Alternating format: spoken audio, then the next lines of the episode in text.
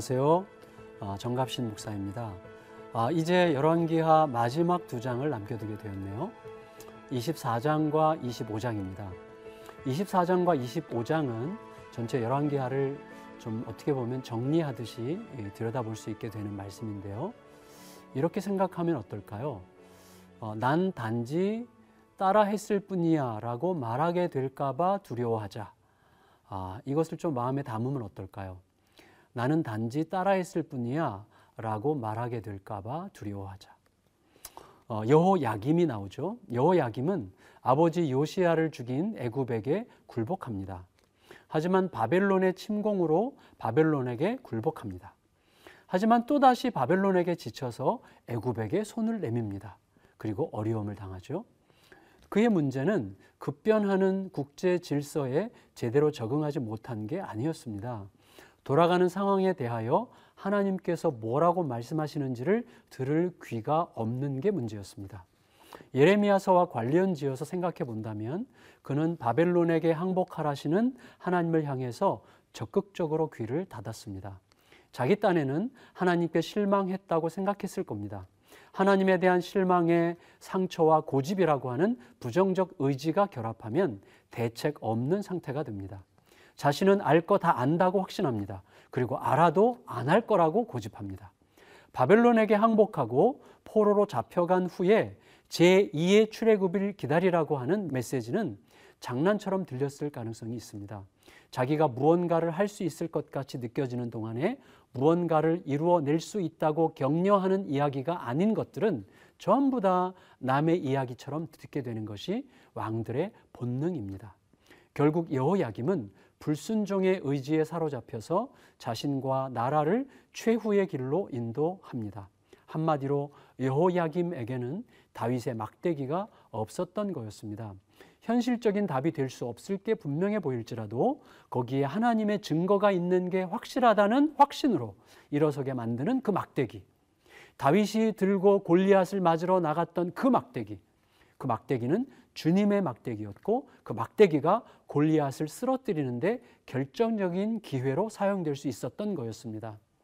여호야김의 아들 여호야긴의 삶을 보면 어, 그가 아버지로부터 물려받은 확실한 유산은 하나님은 믿을 수 없다는 확신이지 않았을까 생각되는 그런 삶입니다.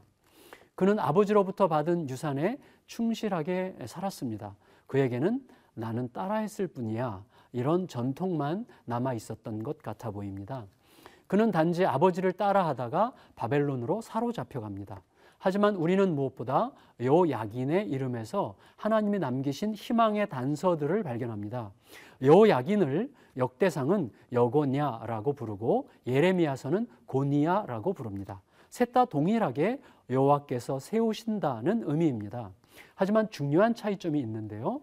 여야긴이 여호와께서 세우신다는 의미인 반면에 주로 포로지에서 불렸던 여고냐와 고니야는 여호와께서 세우실 것이라고 하는 미래적인 의미입니다. 다시 말해서 하나님께서는 포로로 잡혀간 백성들에게 여호야긴을 통해서 회복될 왕을 느끼게 하시고 동시에 하나님이 장차 세우실 왕, 곧 하나님을 왕으로 섬길 진정한 왕을 바라보게 하셨던 겁니다.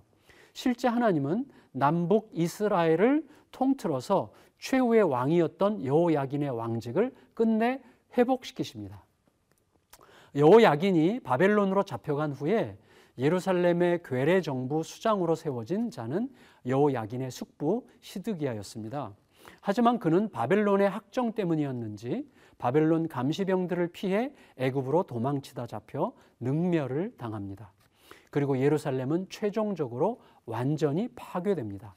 이제 예루살렘에 남은 자들 사이에서는 바벨론이 세운 임시정부 세력과 애굽을 의지하는 민족주의적 저항 세력 사이의 쟁투가 반복됩니다. 바벨론의 지배보다 애굽의 지배가 나을 것이라는 근거는 뭐였을까요? 게다가 애굽이 도와줄 거라는 확신의 근거는 뭐였을까요?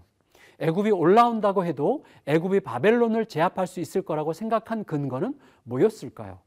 우리는 알 길이 없습니다. 남은 자들은 그 어떤 경우에도 명백한 근거를 찾을 수 없는 것들 사이에서 오직 변화무쌍한 상황에 몰입하며 좌충우돌할 뿐이었습니다. 하나님의 말씀은 처음부터 명백했습니다. 바벨론과 경쟁하지 말고 애굽을 기다리지 말라. 애굽은 오지 않을 것이다. 오더라도 애굽은 단기 보장, 장기 파산의 상징이 될 것이다. 오직 하나님의 회복의 날을 기다리거라. 성도 여러분, 꽃은 떨어질 수 있습니다. 하지만 꽃은 떨어져도 씨를 남기려면 역사의 주인에게 묻고 그를 기다려야만 합니다. 봄날은 우리의 몸부림과 함께가 아니라 하나님의 약속과 함께 오는 것입니다. 이제 그 마음과 함께 열왕기하의 마지막 장 24, 25장을 함께 읽도록 하겠습니다. 제 24장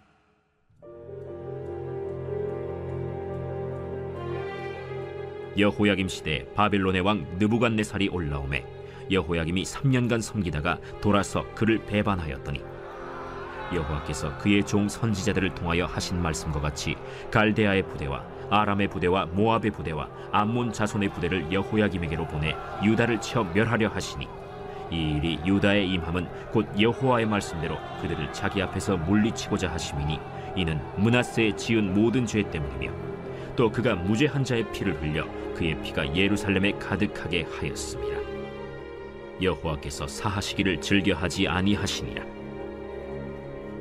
여호야김의 남은 사적과 행한 모든 일은 유다 왕 역대 지략에 기록되지 아니하였느냐 여호야김이 그의 조상들과 함께 잠에 그의 아들 여호야긴이 대신하여 왕이 되니라 애굽 왕이 다시는 그 나라에서 나오지 못하였으니 이는 바벨론 왕이 애굽 강에서부터 유브라데 강까지 애굽 왕에게 속한 땅을 다 점령하였습니다.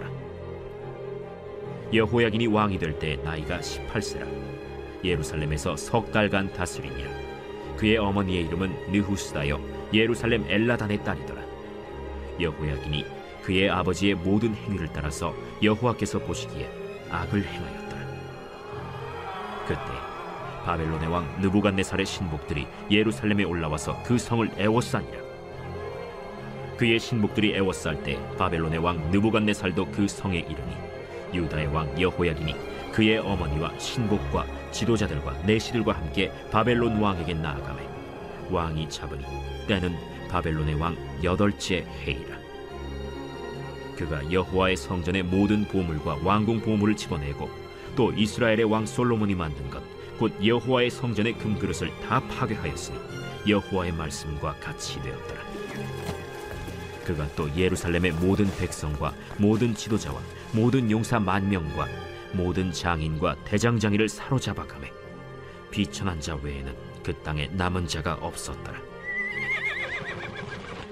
그가 여호야긴을 바벨론으로 사로잡아가고 왕의 어머니와 왕의 아내들과 내시들과 나라의 권세 있는 자도 예루살렘에서 바벨론으로 사로잡아가고 또 용사 7천 명과 장인과 대장장이 천명 곧 용감하여 싸움을 할 만한 모든 자들을 바벨론 왕이 바벨론으로 사로잡아가고 바벨론 왕이 또 여호야긴의 숙부 마따니아를 대신하여 왕으로 삼고 그의 이름을 고쳐 시드기야라 하였더라. 시드기야가 왕이 될 때 나이가 21세라. 예루살렘에서 11년간 다스리니라. 그의 어머니의 이름은 하무다리요 림나인 예레미야의 딸이더라.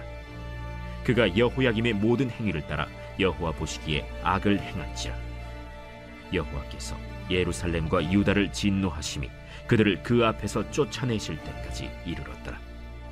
시르기야가 바벨론 왕을 배반하니라. 제 25장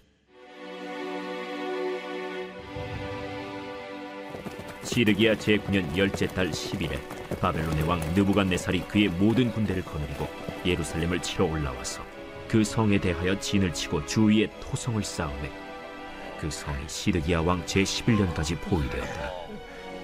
그 해 넷째 달 9일에 성중에 기근이 심하여 그 땅 백성의 양식이 떨어졌더라. 그 성벽이 파괴되며 모든 군사가 밤중에 두 성벽 사이 왕의 동산 견문길로 도망하여 갈대아인들이 그 성읍을 애워쌌으므로 그가 아라바 길로 가더니 갈대아 군대가 그 왕을 뒤쫓아가서 여리고 평지에서 그를 따라잡음에 왕의 모든 군대가 그를 떠나 흩어진지라. 그들이 왕을 사로잡아 그를 림나에 있는 바벨론 왕에게로 끌고 가매 그들이 그를 신문하니라. 그들이 시르기야의 아들들을 그의 눈앞에서 죽이고 시르기야의 두 눈을 빼고 노사슬로 그를 결박하여 바벨론으로 끌고 갔더라. 바벨론 왕 느부갓네살의 열아홉째 해 5월 7일에 바벨론 왕의 신복 시위대장 느부사라단이 예루살렘에 이르러 여호와의 성전과 왕궁을 불사르고 예루살렘의 모든 집을 귀인의 집까지 불살랐으며 시위대장에게 속한 갈대아 온 군대가 예루살렘 주위의 성벽을 헐었으며 성중에 남아 있는 백성과 바벨론 왕에게 항복한 자들과 무리 중 남은 자는 시위대장 느부사라단이 모두 사로잡아가고 시위대장이 그 땅에 비천한 자를 남겨두어 포도원을 다스리는 자와 농부가 되게 하였더라. 갈대아 사람이 또 여호와의 성전의 두 놋기둥과 받침들과 여호와의 성전의 놋바다를 깨뜨려 그 놋을 바벨론으로 가져가고 또 가마들과 부삽들과 부집개들과 숟가락들과 섬길 때에 쓰는 모든 놋그릇을 다 가져갔으며 시위대장이 또 불옮기는 그릇들과 주발들 곧 금으로 만든 것이나 은으로 만든 것이나 모두 가져갔으며 또 솔로몬이 여호와의 성전을 위하여 만든 두 기둥과 한 바다와 받침들을 가져갔는데 이 모든 기구의 논무게를 헤아릴 수 없었으니 그 한 기둥은 높이가 열여덟 규빗이요. 그 꼭대기에 논머리가 있어 높이가 세 규빗이요 그 머리에 둘린 그물과 석류가 다 노시라. 다른 기둥의 장식과 그물도 이와 같았더라.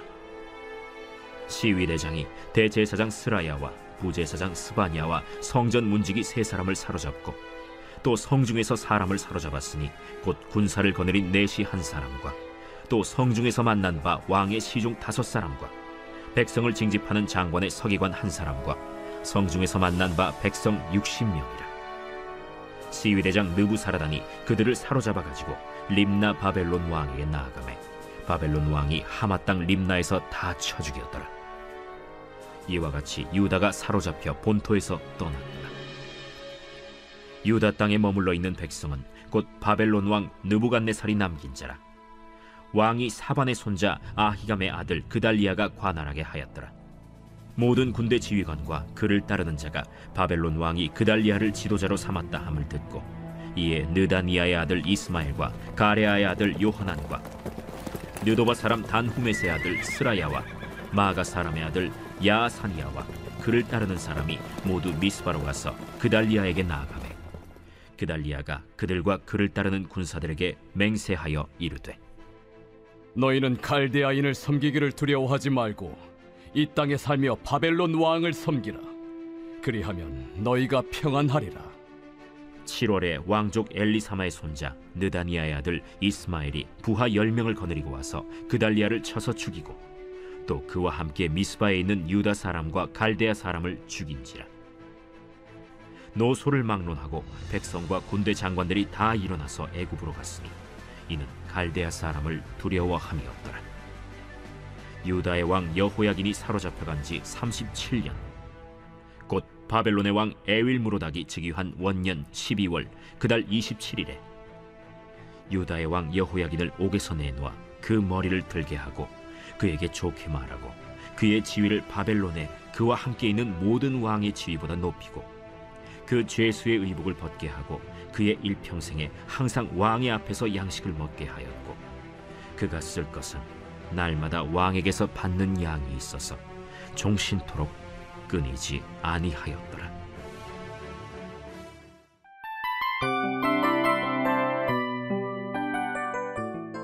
이 프로그램은 청취자 여러분의 소중한 후원으로 제작됩니다.